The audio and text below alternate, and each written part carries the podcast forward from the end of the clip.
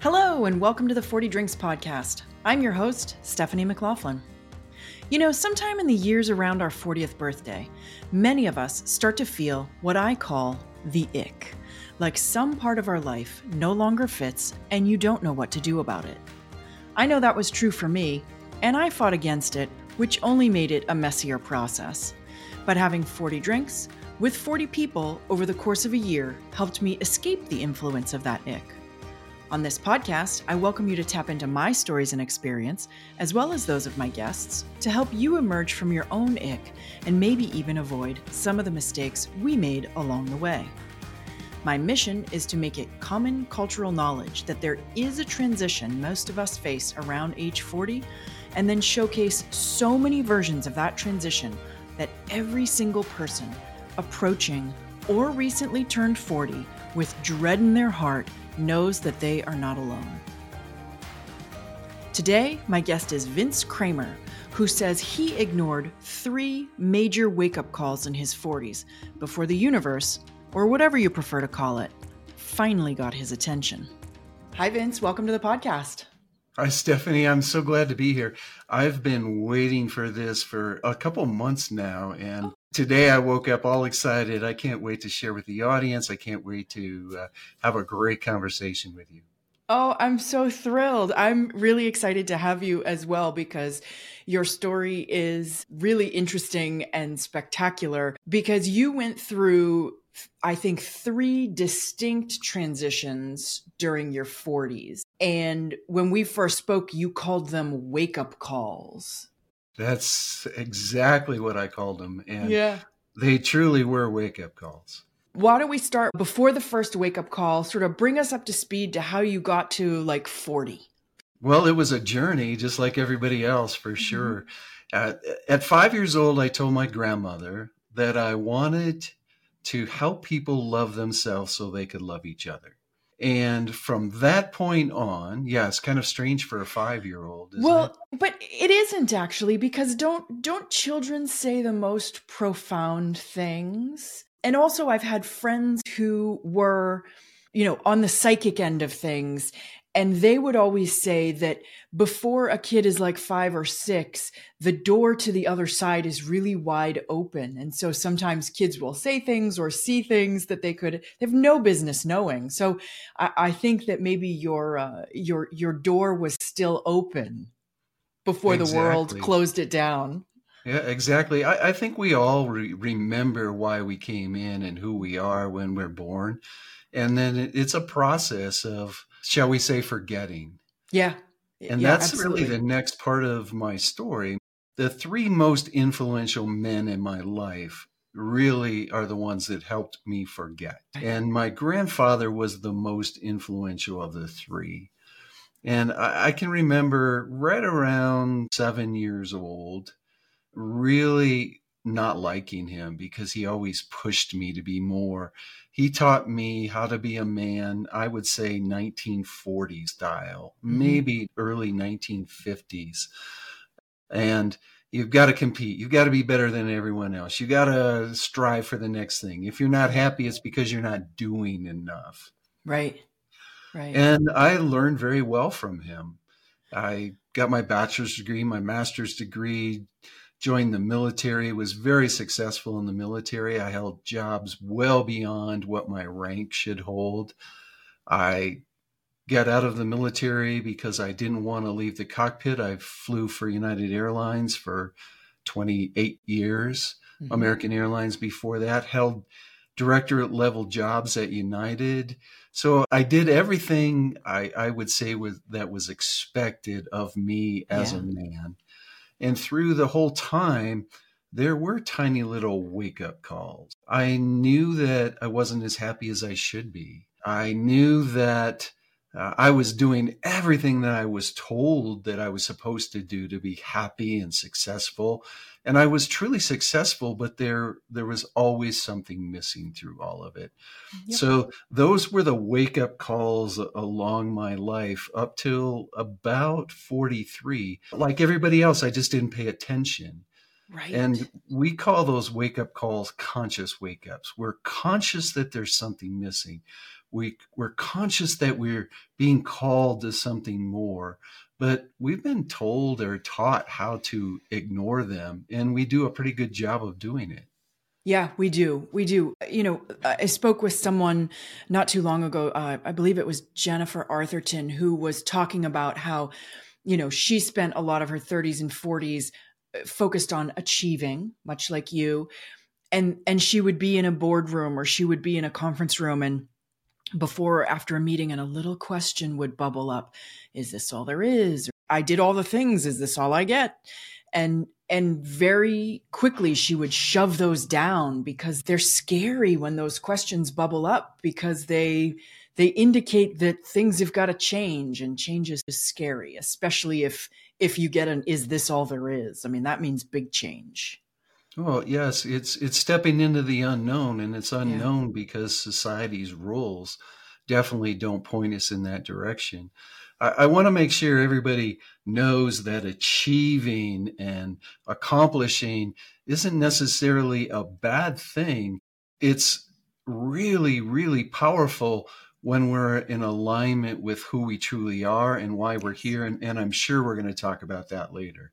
For sure, for sure. That's a that's a great point to make because uh, in many of these conversations I talk to people who say, you know, I spent my 30s and even my 40s nose down, head down, you know, digging through on the career, on on all the life milestones. And and you're right, there's nothing wrong with that. And those things absolutely can make us happy. The word you used is is the key. It's the alignment. Right. So for for so many of my previous guests, and it sounds like for you too, when somebody tells you you should do things, their their guidance for you and certainly for your grandfather he wanted the best for you right? Mm-hmm. so he was he was using his frame of reference and his experience to tell you these are all the things that you should do to make yourself happy healthy successful and safe right? And it might have been things he did do that got him those things. It might have been choices he didn't make took him away from those things. The people who tell us the things we should do truly want the best for us most mm-hmm. of the mm-hmm. time. It's just that it's not our life we end up living. True. Yeah. It's living uh, our life their way instead of our life our way. Right. And, and I really have found that it's not even our way that things make us happy it's we achieve, we become successful, we make a difference in the world because we're happy on the inside and shine it out. Right. Yeah. And that, like you said, that's an inside job. Yeah. Well, tell me about uh you're 43 and you're um I believe married, right? Yes. Mm-hmm. And mm-hmm. you are a pilot. You've been flying for a long time. And tell us what happens at 43 for you. Well, it's interesting. Once again, flying was something that I really enjoyed doing, but I knew I was called to be involved with people. So at the time, 43, I was working in the training center at United Airlines. And it just happened to be 2001. So I don't know if that triggers anything for the audience or not, but uh, September 11th uh, in 2001, I was walking into work and I got into a meeting that I was scheduled to be in, and there was quite a bit of panic going on. The first airplane had already hit the tower by the time that I got to the meeting. And during the meeting, right at the first parts of it, we actually watched the footage of the second airplane hitting the tower mm-hmm. and the second tower. And it certainly looked like it had United Airlines colors on it. Yeah. And that was a huge wake up call for for all of us in the country, all of us in the world. But you know, the interesting thing for me was flight 93, the the airplane that crashed in Pennsylvania. I actually flew that flight on 9-4. So if it would have been one week earlier, I would have been the smoking hole in Pennsylvania. Unfortunately, it was a good friend of mine who was the captain of that airplane. Mm. So an extra wake up. You know, I I I knew in that moment I wanted to live my life differently, and right. the number of phone calls I got that day as I was sitting and waiting to find out where I was going to be dispatched to to help take care of this accident and this information, so many people called me and are you okay? And i realized just how many people cared about me and was worried Mm. about what was going on for me in that day. And i and i knew in that moment i really want to live different. There's got to be a way that i can be happy and still achieve and and have everything that i want. But i think like everybody else mine and i, I think airline employees as, as a whole the wake up lasted a little bit longer Sure. but wake up calls if we don't pay attention to them the window closes. Hmm and it closed on me. I Mm. you know came from my grandfather's way of looking at things that well i could have done a better job. It never would have happened to me. And it's you got to go on. You got to you got to still live. You got to be happy. And, and i just let it go and went on from there and Yeah. unfortunately i went back to the same old vince doing the same old things Yeah. I don't have one in my head specifically, but I'm sure if I sat for a little while and thought that that I could find some wake-up calls in in my life that you're right when you have the the the close call, the accident, the something that that gets your attention and you think I should live differently. Unfortunately, it's awful hard to heed those because you don't really know what living differently means or you don't really know how to go about living differently it's really kind of amorphous and vague and eh, y- you know i mean even for you with this close call it's like what are you going to do give up your career you know what was how could you be different just based on this thi- you know thing that that happened in your life? I get that you didn't know how to start living differently. And we don't know what we don't know. I think Right. that's the that's the biggest part of it. We don't know what we don't know. And then when, when i said the window closes life happens. Right and, Right. and we have only been taught and we've learned through our perceptions and through everything else to live life one way. Hmm and it's that wake up call that gets us to realize that there is more than one way.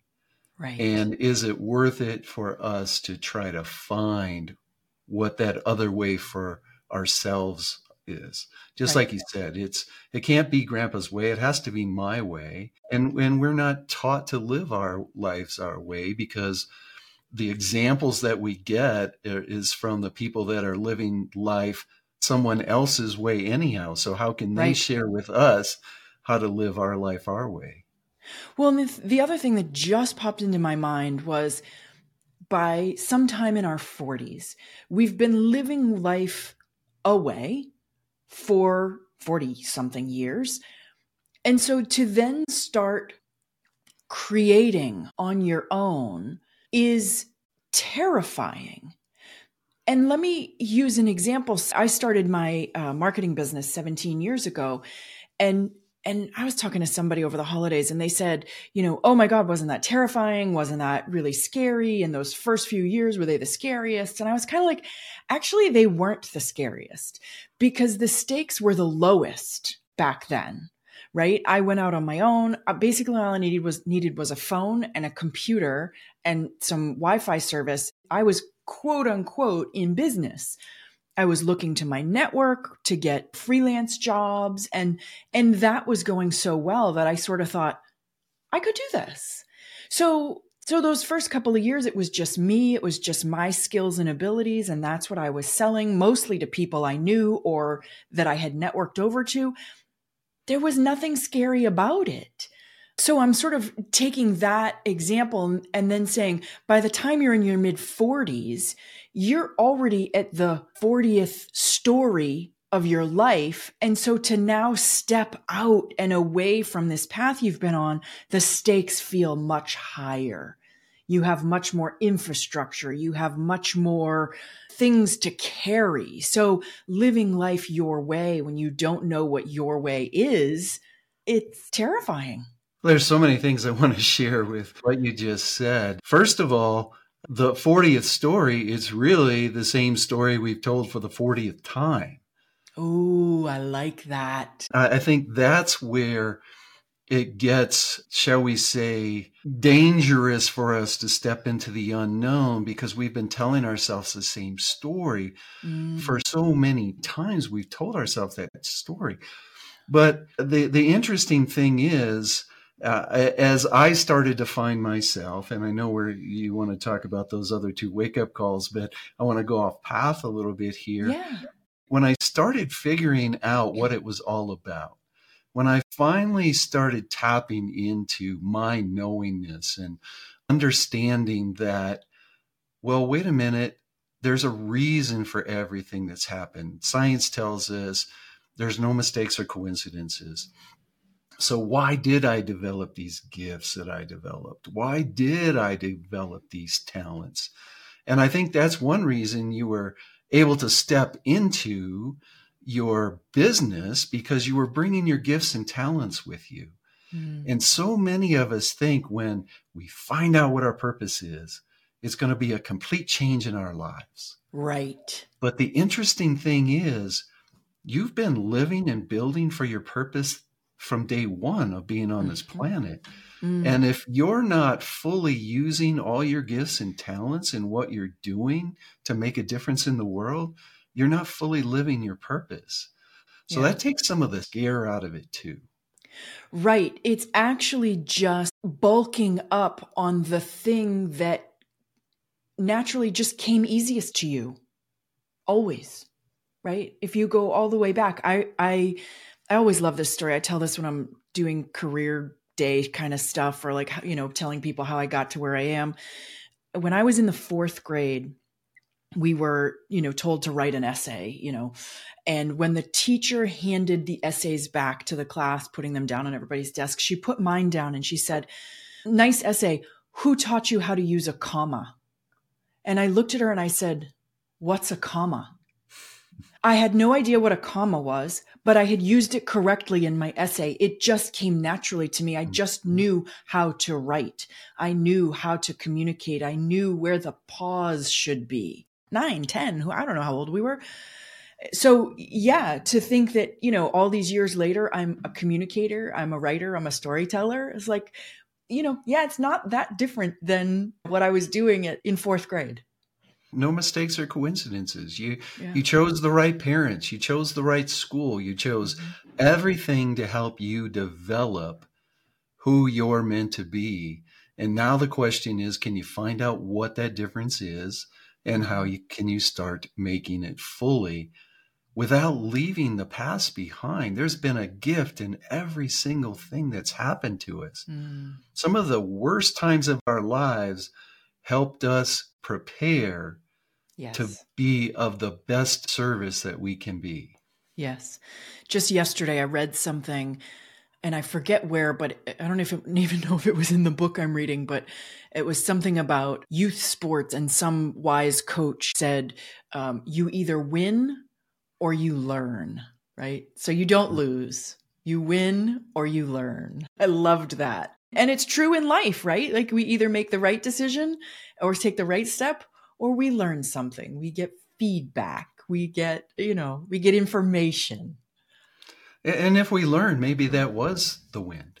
Correct. Right. Yeah. In our programs, we try to help people find a gift in everything. So everything truly is a win. Death can be a win. Um, breakups can be a win. Mm-hmm. Every one of your wake up calls can be a win. Yeah. Yeah. I've had breakups that were definitely wins. Okay, Vince. So 43, wake up call number one, and the window closed. Even though you knew you weren't quite happy, you knew you weren't feeling fully settled or fulfilled. A couple of years goes by. Then what? United Airlines declares bankruptcy. I lose 60% of my pay. I lose all of my retirement. Oh my God. I get demoted, if you will, uh, mm-hmm. because there was less flying, there was less airplanes. I moved down in seats, so my pay decreased even more because of that.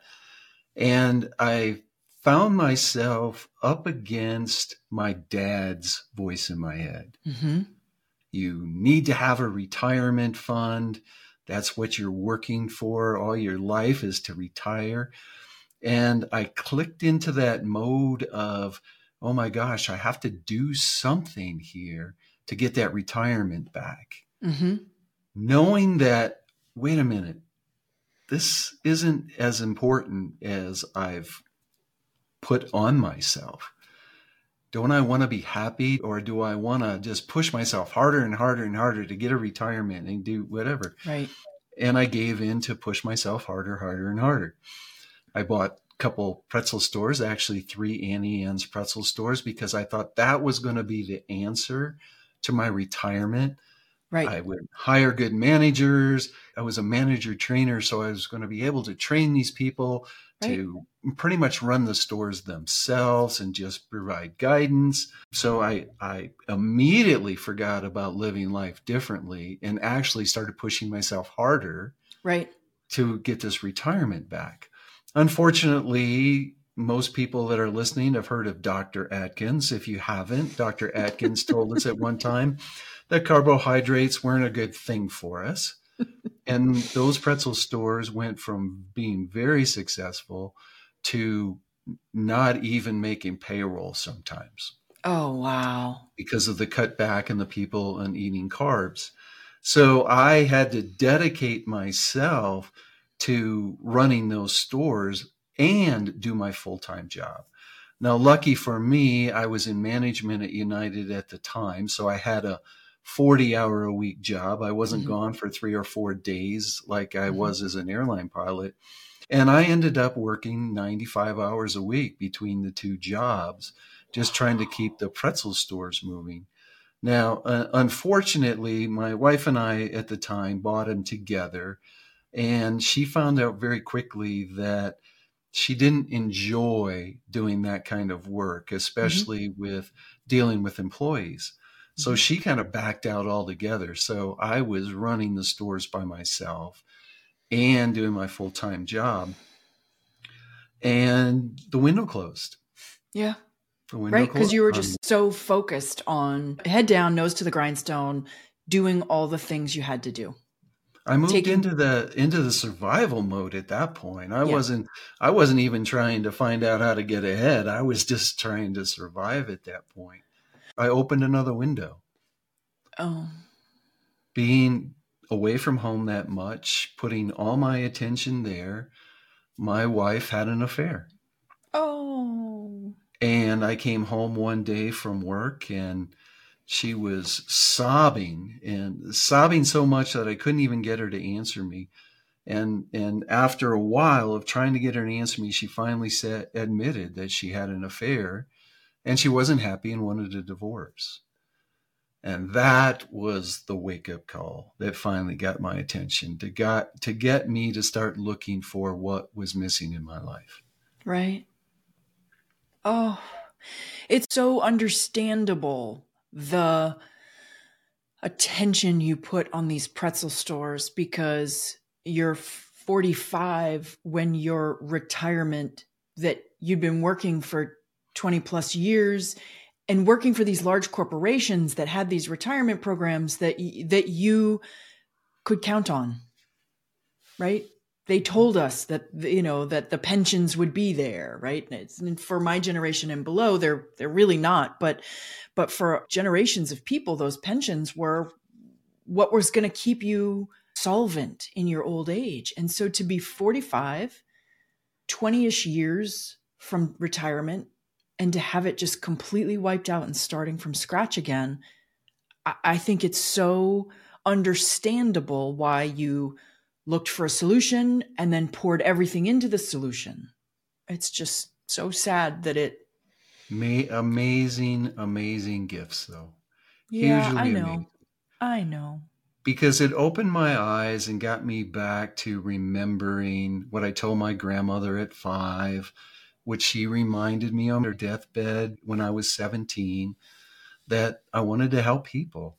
And the interesting thing was, I, I wanted to keep that marriage together so much that I was looking for ways to do it.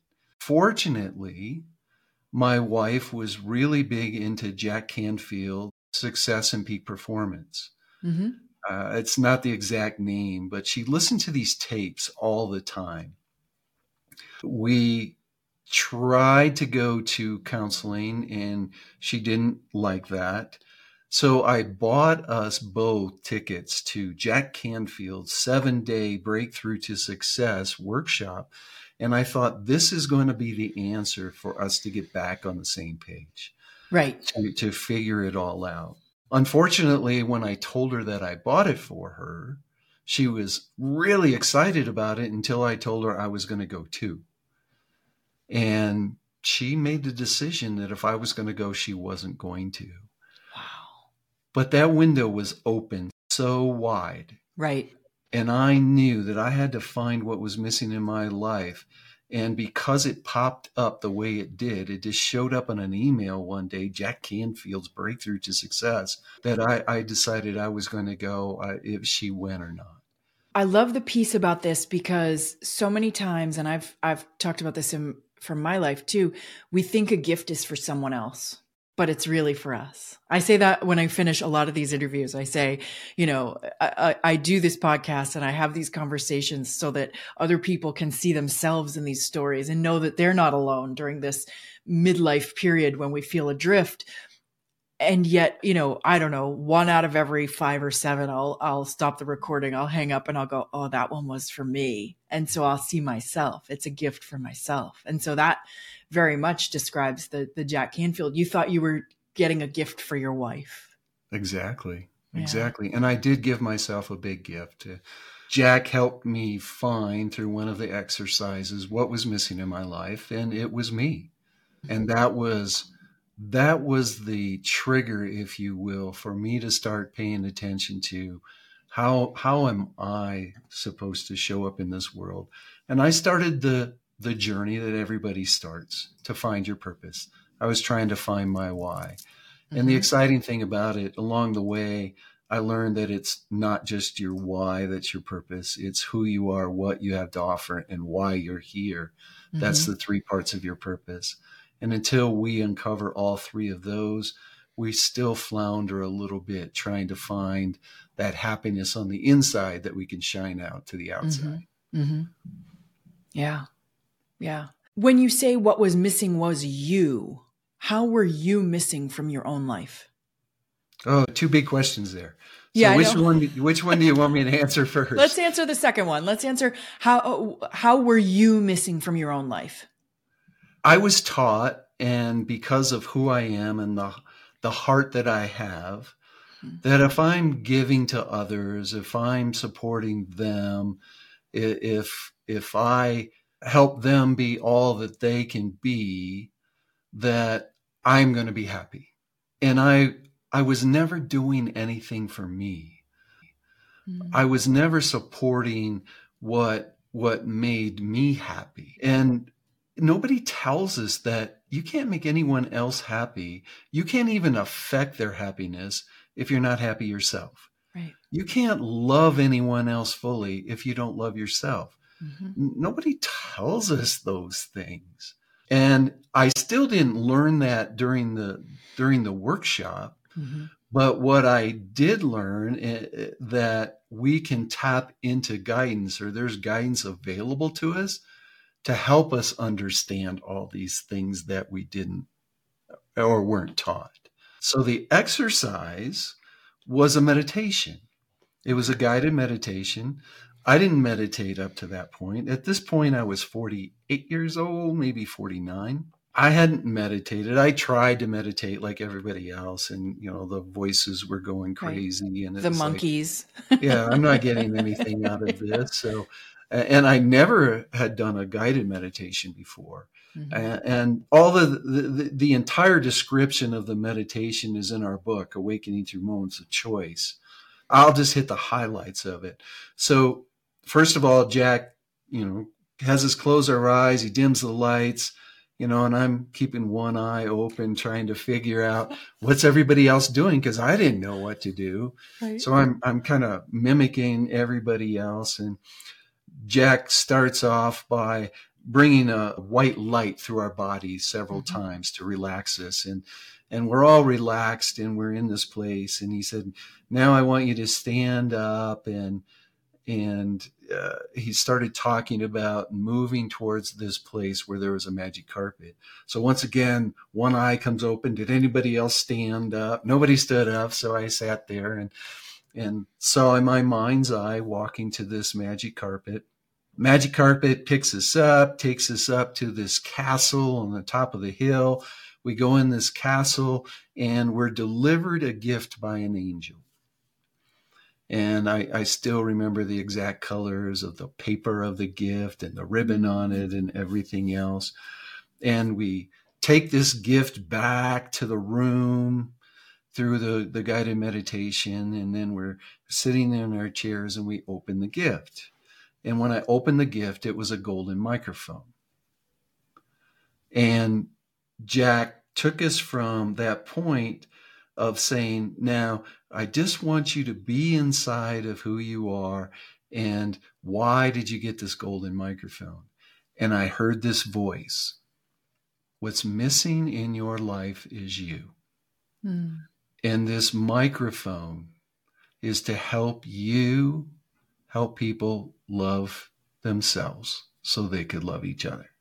And there was no doubt in my mind the angel that gave me that gift up in that castle was the angel that gave me that information. Mm-hmm. And the tears just started rolling down my face. And then Jack brought us out of the meditation, told us to open our eyes and to do some journaling. And I looked around and everyone had tears running down their face. And that was how I realized what was missing was me because I was told from, in my belief, an angel or that non physical part of me was telling me it's time for us to live our purpose. And the journey started at that point. What's so interesting to me about that is that up to this point in our story, you're a guy who's pretty grounded, rooted in the physical world. You haven't said a single word about having spiritual beliefs or spiritual practices or anything like that.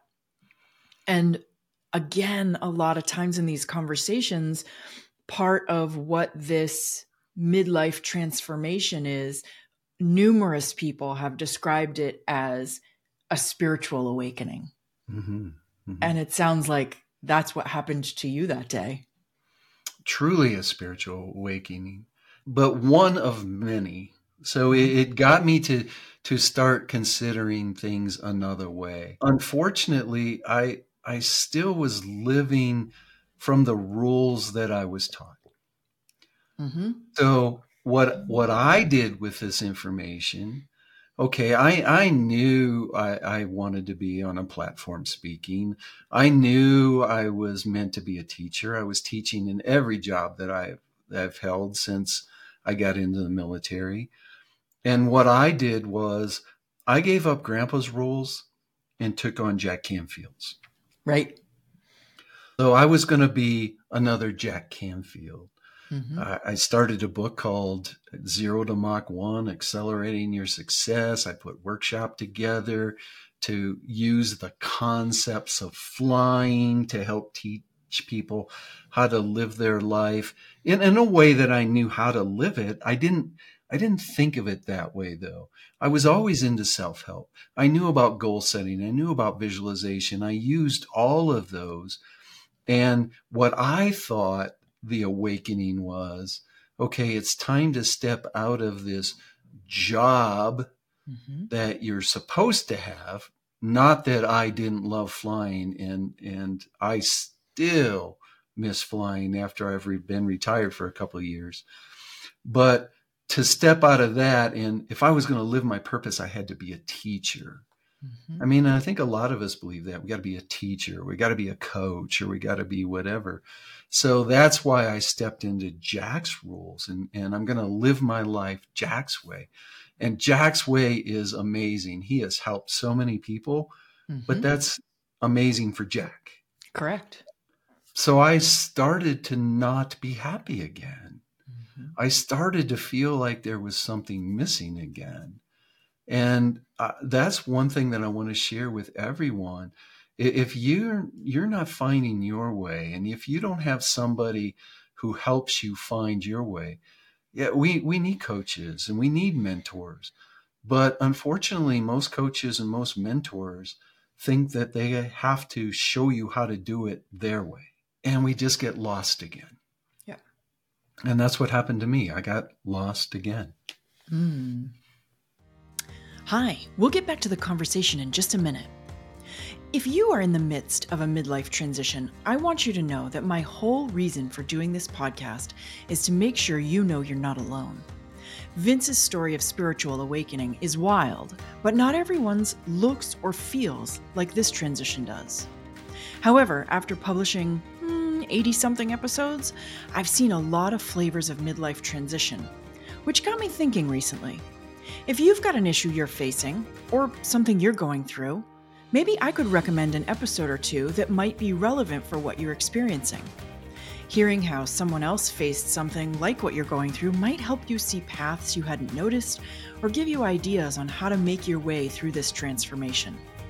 Think of it as a personal podcast prescription. I'd love to make one for you. I've heard a whole lot so far from all of my guests, so go ahead and try to stump me. DM me on social or email me at stephanie at 40drinks.com. And don't forget to spell out the word 40. All right, back to the show. You were so close. Here you were. You finally woke up. You finally saw something different. And yet. Yeah. So then what? I would say the most important wake up call came to me. And that was when my current wife, Mary, came into my life. Mm-hmm. She actually came into my life about 10 years earlier. And that's a whole nother story that would take uh, quite a bit of our time. But she came into my life 10 years earlier. And then when my wife, uh, Martha, and I were getting a divorce, Mary was divorcing her husband at the same time. And a mutual friend of ours said, Vince, are you doing okay? And I said, no, I'm a mess. I don't understand any of this. And he said, well, why don't you get together with Mary and maybe she can help you understand what Martha's going through. Sure. And it took a while, but we started chatting. We actually became drinking buddies for about 18 months. And and we helped each other see different aspects of the divorce and how to move forward in life. But during those 18 months, Mary started sharing about spirituality. Now, I was religious, very religious, mm-hmm. um, not over the top religious, but very religious. I, I, went to 12 years of Catholic school. Mm-hmm. And some of the concepts that Mary was sharing with me about spirituality didn't quite fit into the mold of my 12 years of education. Right. It's not that it didn't make sense. But at the same time, it was nothing that I was taught, nothing in alignment with what I had believed. And, and I was at a point where do I question all of my beliefs? So I started looking for ways to prove to myself what was right or wrong. And you could look at it as I was trying to prove to Mary that she was wrong with what she was sharing. But I went to science to, to find the answers. And the deeper I got into science, especially quantum physics, the more I proved everything Mary was sharing with me. It's the understanding that science and spirituality are walking hand in hand.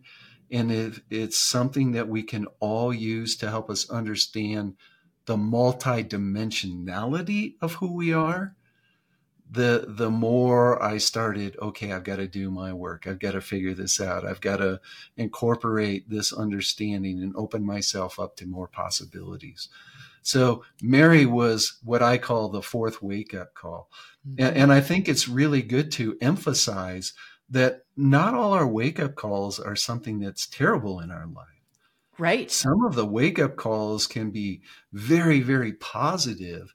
The mm-hmm. the universe, if you want to call it, do it, uh, call it that, but more importantly, that non physical part of ourself that never forgot, that remembers why we came to earth, why we chose to be here on this rock. Mm-hmm. It's constantly trying to get our attention. And it gets our attention sometimes in not so positive ways, and it gets our attention sometimes in very positive ways. Right. So, Mary coming into my life opened me up to the possibilities of spirituality. And then there was a few other wake up calls along the way that I finally just had to pay attention and tap into this knowingness that we all have. Mm. So you and Mary finally started, obviously, she's your wife now. You started dating at some point. And then what happened? I mean, you've got some spiritual awakening here. You've got a connection with somebody who's very much on the spiritual side, where you had come from the religion side. Um, you know where where do you go from there i mean it sounds like these were your first step into figuring out vince's way with mary's guidance or mary's suggestion even mm-hmm, mm-hmm. then where did vince go so the the first direction that i went is just to start getting the concepts that she was sharing so to learn more about what does it mean that we're all one mm-hmm what does it mean that we create our lives? Mary had the words, but she didn't necessarily know all the concepts or all that comes into it, especially from from the science side of things. Mm-hmm. So yes, we started dating. Our first date was Alaska, believe it or not. It's kind of nice when you're an airline pilot and you can take somebody on a layover with you. Uh, the second date was Washington D.C. And we had some pretty heavy duty conversations on those layovers. And part of the process, Stephanie, of me learning who I was and growing and expanding to who I was before Mary and I even got together was learning. So I was signed up for all these crazy programs. Um, some some very oriented in helping me build this business of of self help and personal growth, and some of them just personal growth for, for me to learn and grow. Mm-hmm. And one of the courses I signed up for, the people at the workshop that I was at at the time, you got to take this, Vince. You got to do it. I, I didn't even know what it was. I missed half the presentation because I was in the bathroom. But these people who who I really had a connection with said, You got to take this, you got to sign up for it. So I signed up for this workshop. It was called Illumination Intensive. Well, the night before the Illumination Intensive, Mary calls up from Aspen and she says, I'm up here in Aspen. I'm up here with my business partner and my youngest son. Why don't you come up and, and spend the night with us? And it was like, Mary, I, have I've got a five day workshop I'm supposed to go to, and she said, I really want you to come. So I got in my car, drove to Aspen, knowing that I'd have to get up at four o'clock in the morning and drive to the airport to go to my workshop. But it was probably the most profound thing that could happen to me to really start me on my path of finding out who Vince is and how Vince is here to show up in the world. So we went to a Mexican restaurant had a few too many margaritas, I'll admit that. Went back to the room, and Mary and I ended up having sex. And after we spent that time together, Mary said, I want you to know I see the energy of this woman standing next to you. And she described the energy of this woman. Well, Stephanie, she described my grandmother, who died when I was 17. So my grandma's always been on that path of me living my purpose, living the the divine intent I chose before I ever come to earth. And that really got my attention. I had enough to drink that was like, okay, I believe this. if I if I hadn't had a few margaritas, I probably would have questioned her, and we probably Right. would have gotten a little bit of a, a, a of a discussion about it, and it would have ended there. And then she said, "I also see this energy of this little blonde girl standing next to you." And she described this little girl, her hair length, the color of her hair, the blouse she was wearing, the dress she was wearing, uh, the patent leather shoes she was wearing, the light little white bobby socks. I mean, it was so thorough on, on this description. So we talked a little bit about that, but I had to get to sleep. I had to get up in the morning. I got up four o'clock, got in my car, driving to the airport. It's a couple hours from Aspen to the Denver airport. Uh, the whole time I'm thinking, who, who is this little blonde girl? What's this little blonde girl about? I I get on the airplane. I fly two hours to Vancouver. The whole time, who's this little blonde girl? What's this little blonde girl all about?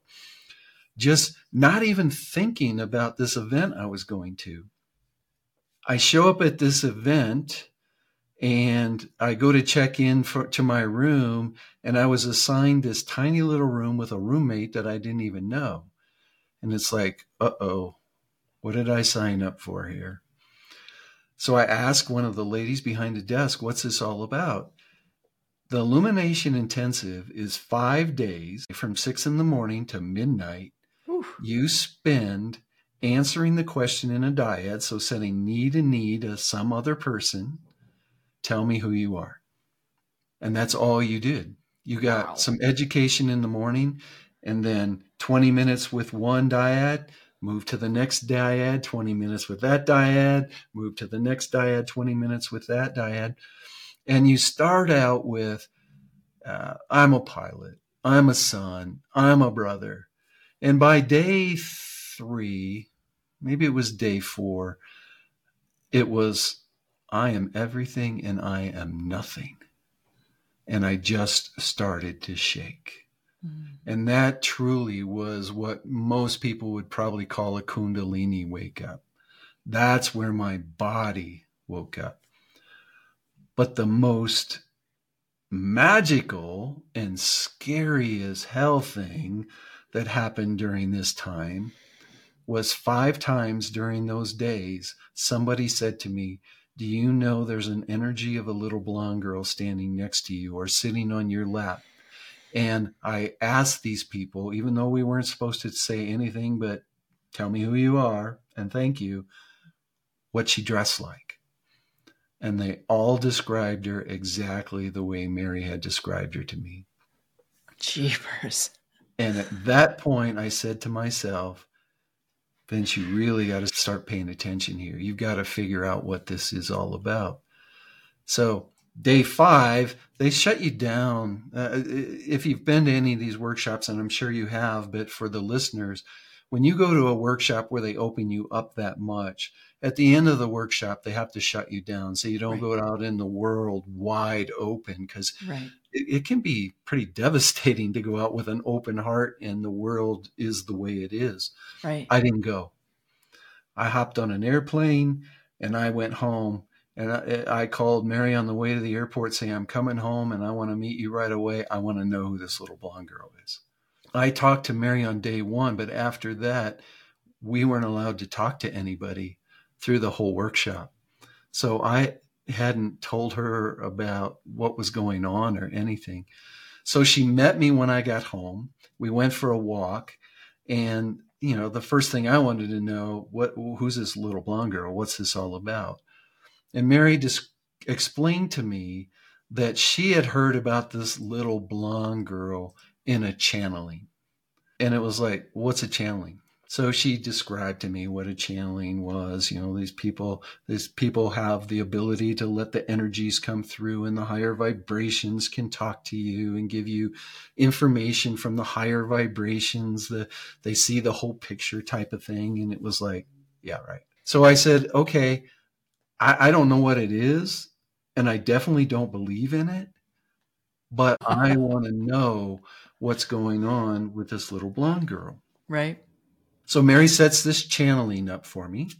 We go to this channeling. The lady is just absolutely lovely. She sits there and has tea with us and talks with us a little bit, then takes us back into this room where she channels. Mary's sitting with me, and this lady gives me an option.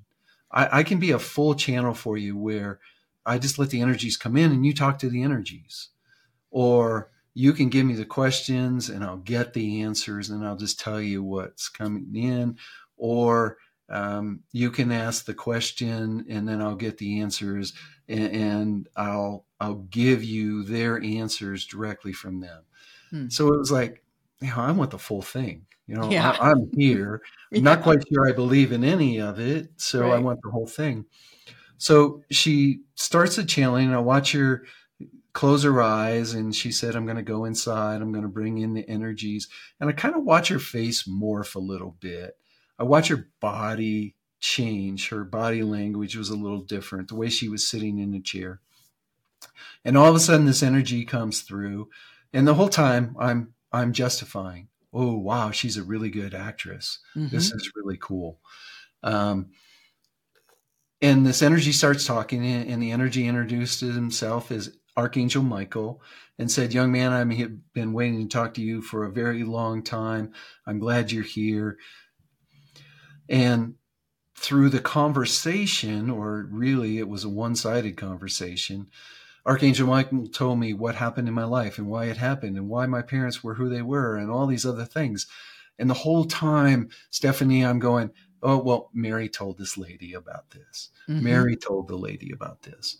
And, and that went on for probably 30 minutes, maybe 25 minutes.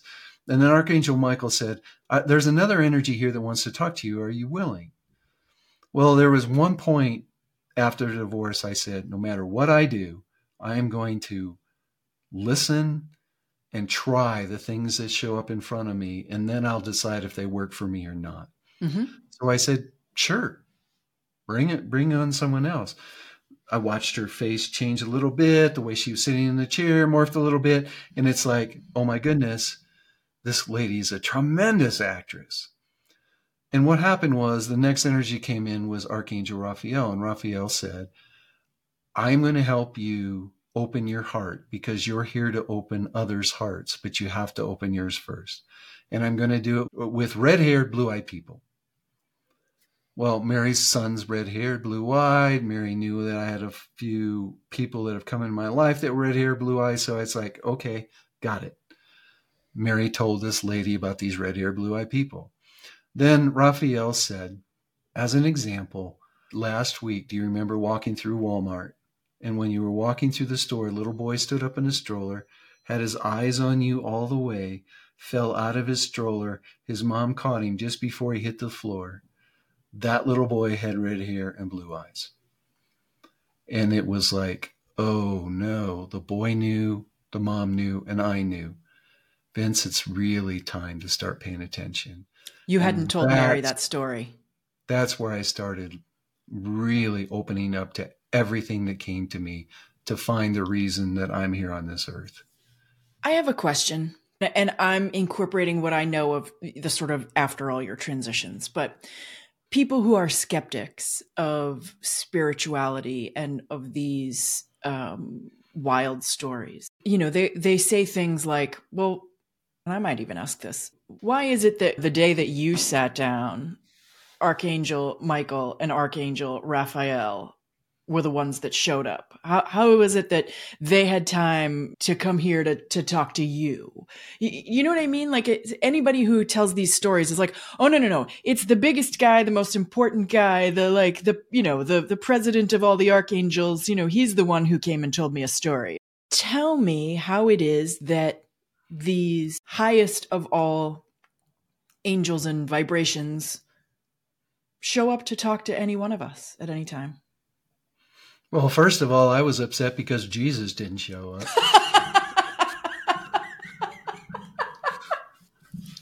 Fair enough. I'll be honest with you. I, I, truly was. I was well. If there, if the energies are going to come to me, why didn't Jesus come? That's an interesting, right? From your Catholic background, of course. So I'm going to answer your question in two ways. First of all, it's energy. So that energy is available to talk to all of us all at the same time. Okay. So it's not like they took time out of their busy day to put Vince on the schedule. But it's hard for our human brains to even think of that concept. The other thing is, um, you know, they call themselves Archangel Michael. In, in, in my knowingness now, that energy stream called itself Archangel, uh, Archangel Michael because Vince would accept Archangel Michael. Mm. But in, in my belief now, we're all energy streams. Mm-hmm. We're an energy stream of the fullness of source energy. And we represent different strands of the energy. So in that energy stream, there's the lowest vibration of that energy stream, mm-hmm. which just happens to be a 3D existence, our bodies. And then there's the higher and at any given moment, the highest vibration of that energy stream. And along that energy stream, there's different frequency representations, and those are our guides. Our higher self's a higher vibration than, than the physicalness of who we are. So, why did Archangel Michael come to talk to Vince Kramer? because Archangel Michael is the highest or the higher vibration of my energy stream. Okay. Now, I said at any one given time, it's the highest vibration because we're here on earth to help expand the energy through our experiences. So the highest vibration of the energy stream keeps getting higher and higher and higher. So it's a moving target. Mm. So that's why I think Archangel Michael came to me because of the energy stream. Mm. So I believe that we chose the reason that we're here on earth. And I teach it and I help people find that reason.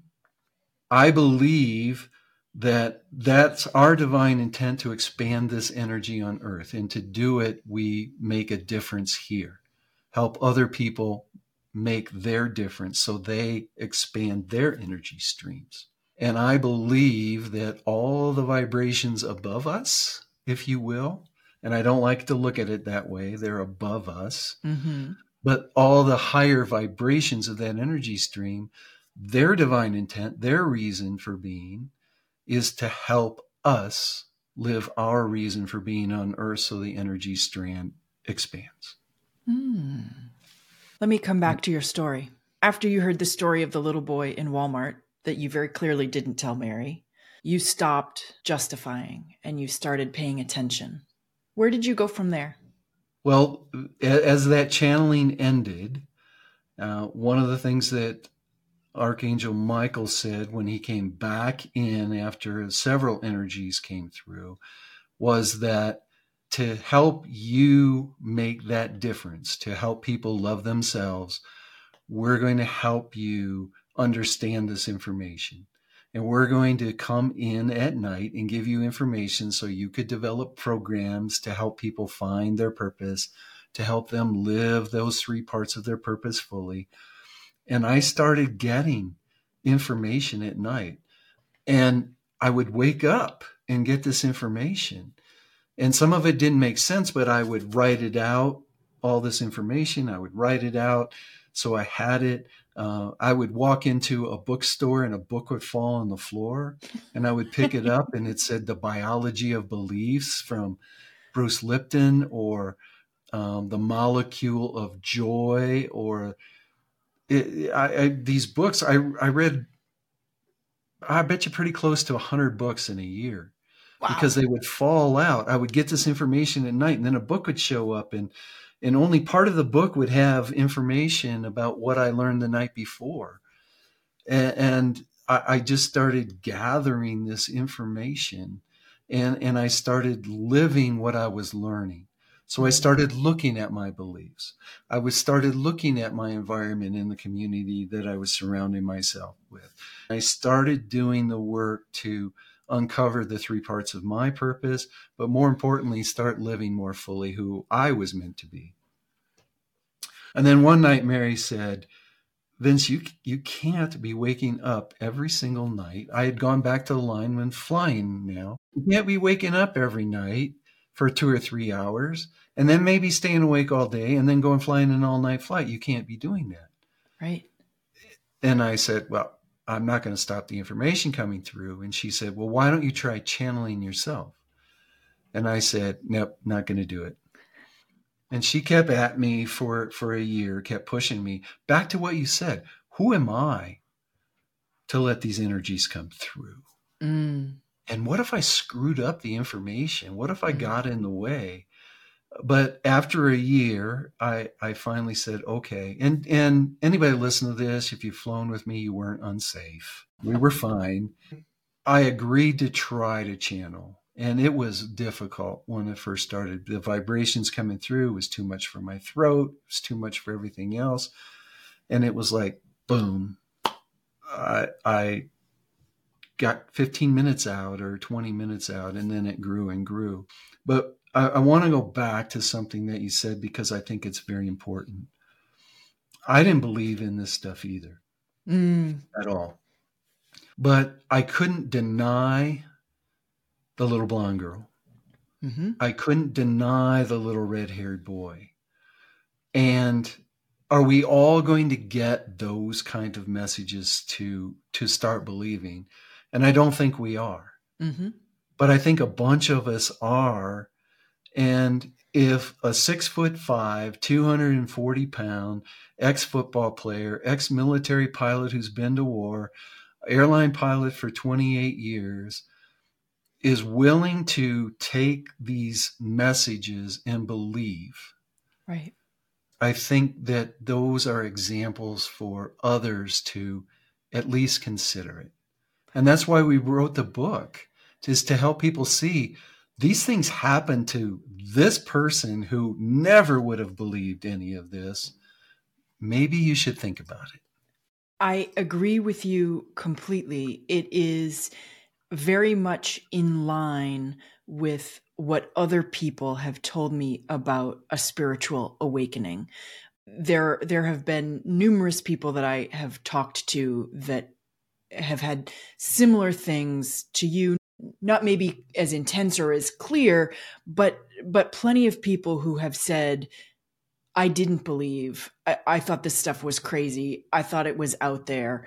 But after after the experience, you can no longer deny it. Mm-hmm. So so it it tracks with with multiple other people and and I'm I can't recall specific names or episodes off the top of my head but I might go look for that when this episode posts so I can make note of it. But this spiritual awakening is it's an awakening because we don't believe we don't believe. As a matter of fact, uh, for myself, I know that, you know, when I was a kid, my mom was into spiritual woo woo out there stuff. And this is like, you know, the, the mid to late 70s, the early 80s when, when it was way out there and it was way woo woo and, you know, gurus and walking on coals and, you know, she was into yoga before yoga was a thing. And mostly I just rolled my eyes. Oh God, here she goes again. Oh, and and in fact for a lot of my life i i actively pushed that stuff away because i thought what i had seen or interpreted or however i had experienced her pursuits was with an eye roll and that's crazy. So so when it finally came for me you know in my own way it was it was not only did i not believe but i was actively uh, avoiding as well. So um so yeah it is it is unbelievable for for people who are listening and who have not had a spiritual awakening or had not who have not had spiritual experiences. It it is unbelievable. We can we can all tap into this guidance. We don't have to go through the experiences that that i went through. I i i, truly believe that there's people out there that are, are going to give a new possibility a try because I believe in and that's all all that anybody can, can ask. I mean i thought i was going to go to hell. I really did with with the belief that i had. But you know my life has changed so much and i have changed help people change their lives because my gifts are to learn how to find your way. My gifts are to to, to help you see how you can live your way. And all we can ask is that when the time comes, when the calling comes, at least consider it. That's mm. the first thing I tell people when they start my class. Give give me 7 weeks or give me a year if you're in the year long program. And just consider what I'm sharing with you. Mm-hmm. Try it. Be it. Do it. And at the end of 7 weeks, if you want to let it all go, let it all go. Right.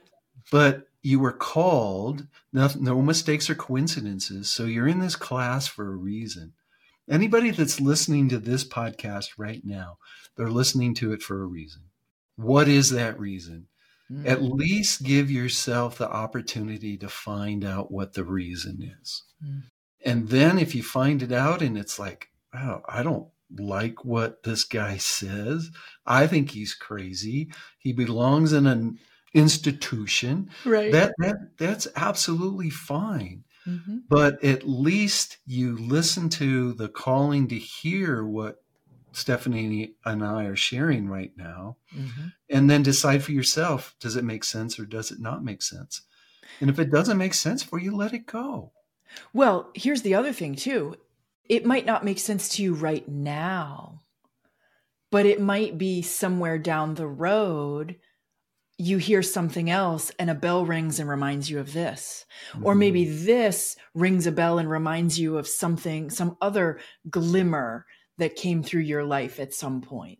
Just like your story, right? It doesn't all happen at once. We don't throw open the window and, you know, run out the door and say, "I'm a spiritual being" all of a sudden. It's it's a it's a path as much as anything else is.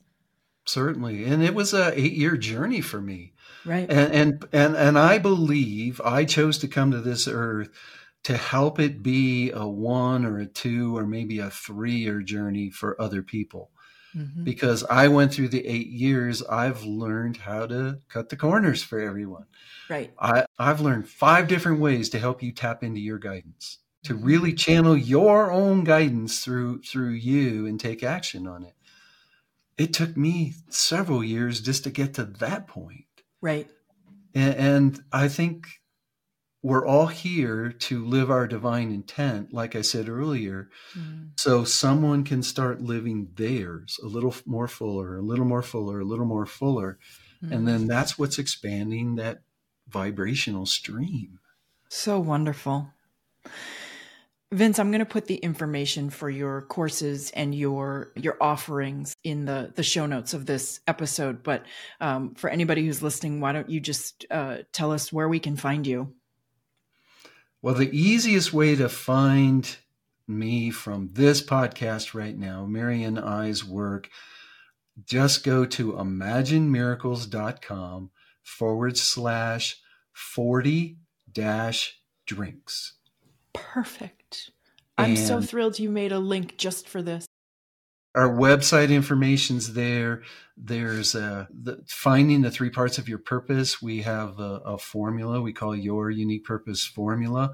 That's going to be available to you for free. Mm-hmm. How to get the book will be on that page. And for the first 10 people from this podcast who are interested in finding out what the next best step for you is on your journey, Mary and I are going to give 10 Your Life, Your Way breakthrough sessions where you can spend 20, 30, 40 minutes with us just talking about where you're at right now, what the obstacle is, and what the next best step is. Well, we're going to have to edit that a little bit because there's only going to be nine of them available because I'm first in line.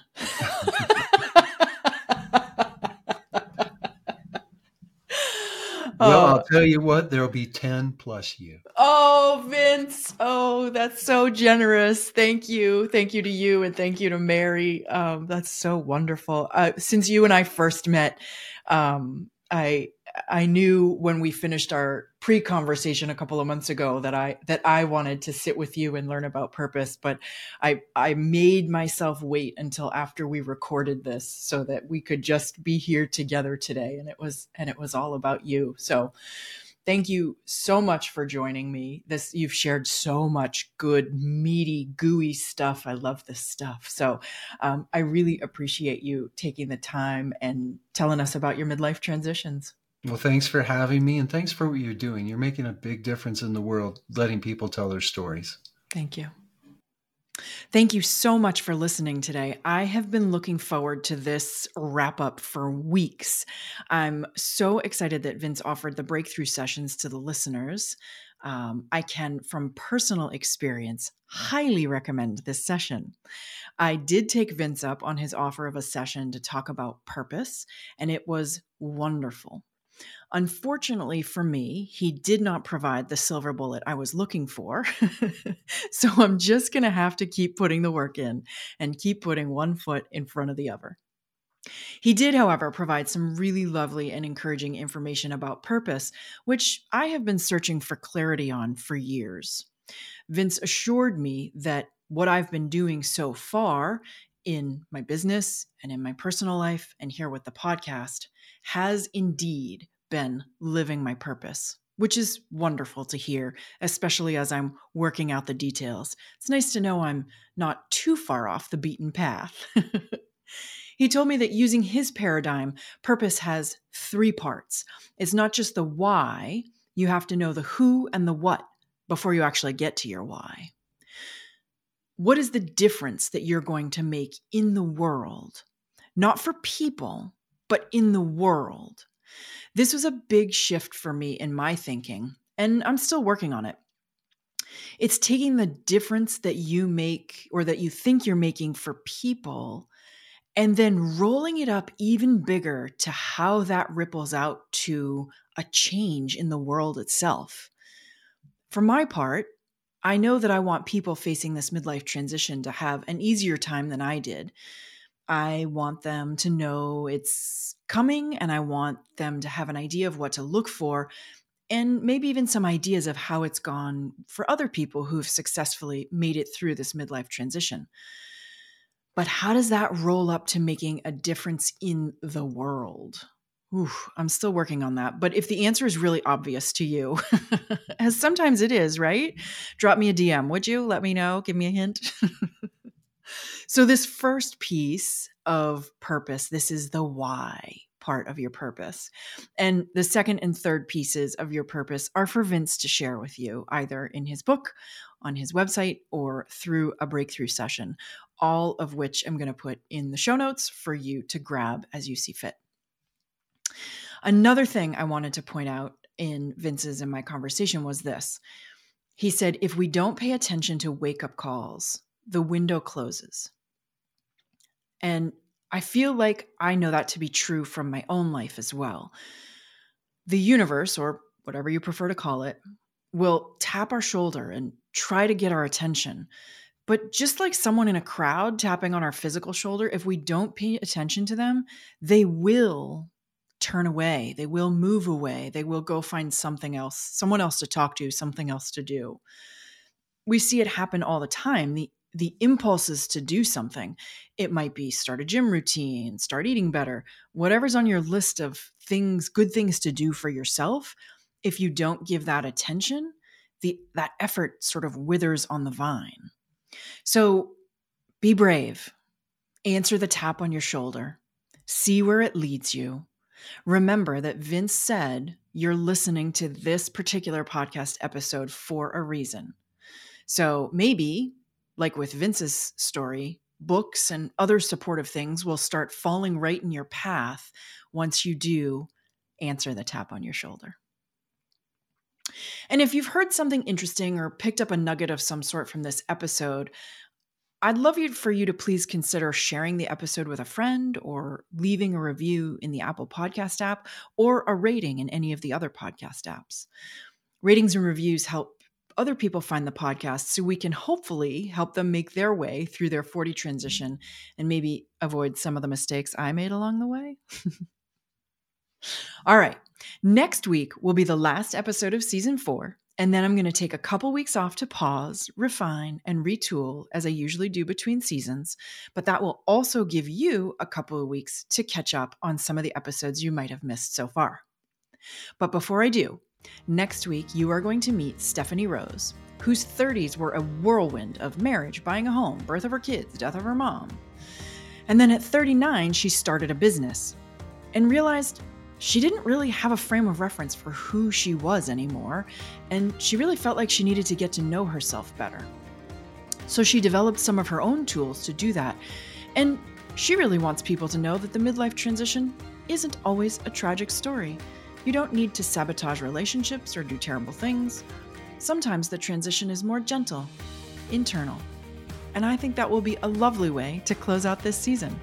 I can't wait for you to meet Stephanie, so I'll look forward to seeing you next week. The 40 Drinks podcast is produced and presented by Savoir Faire Marketing Communications.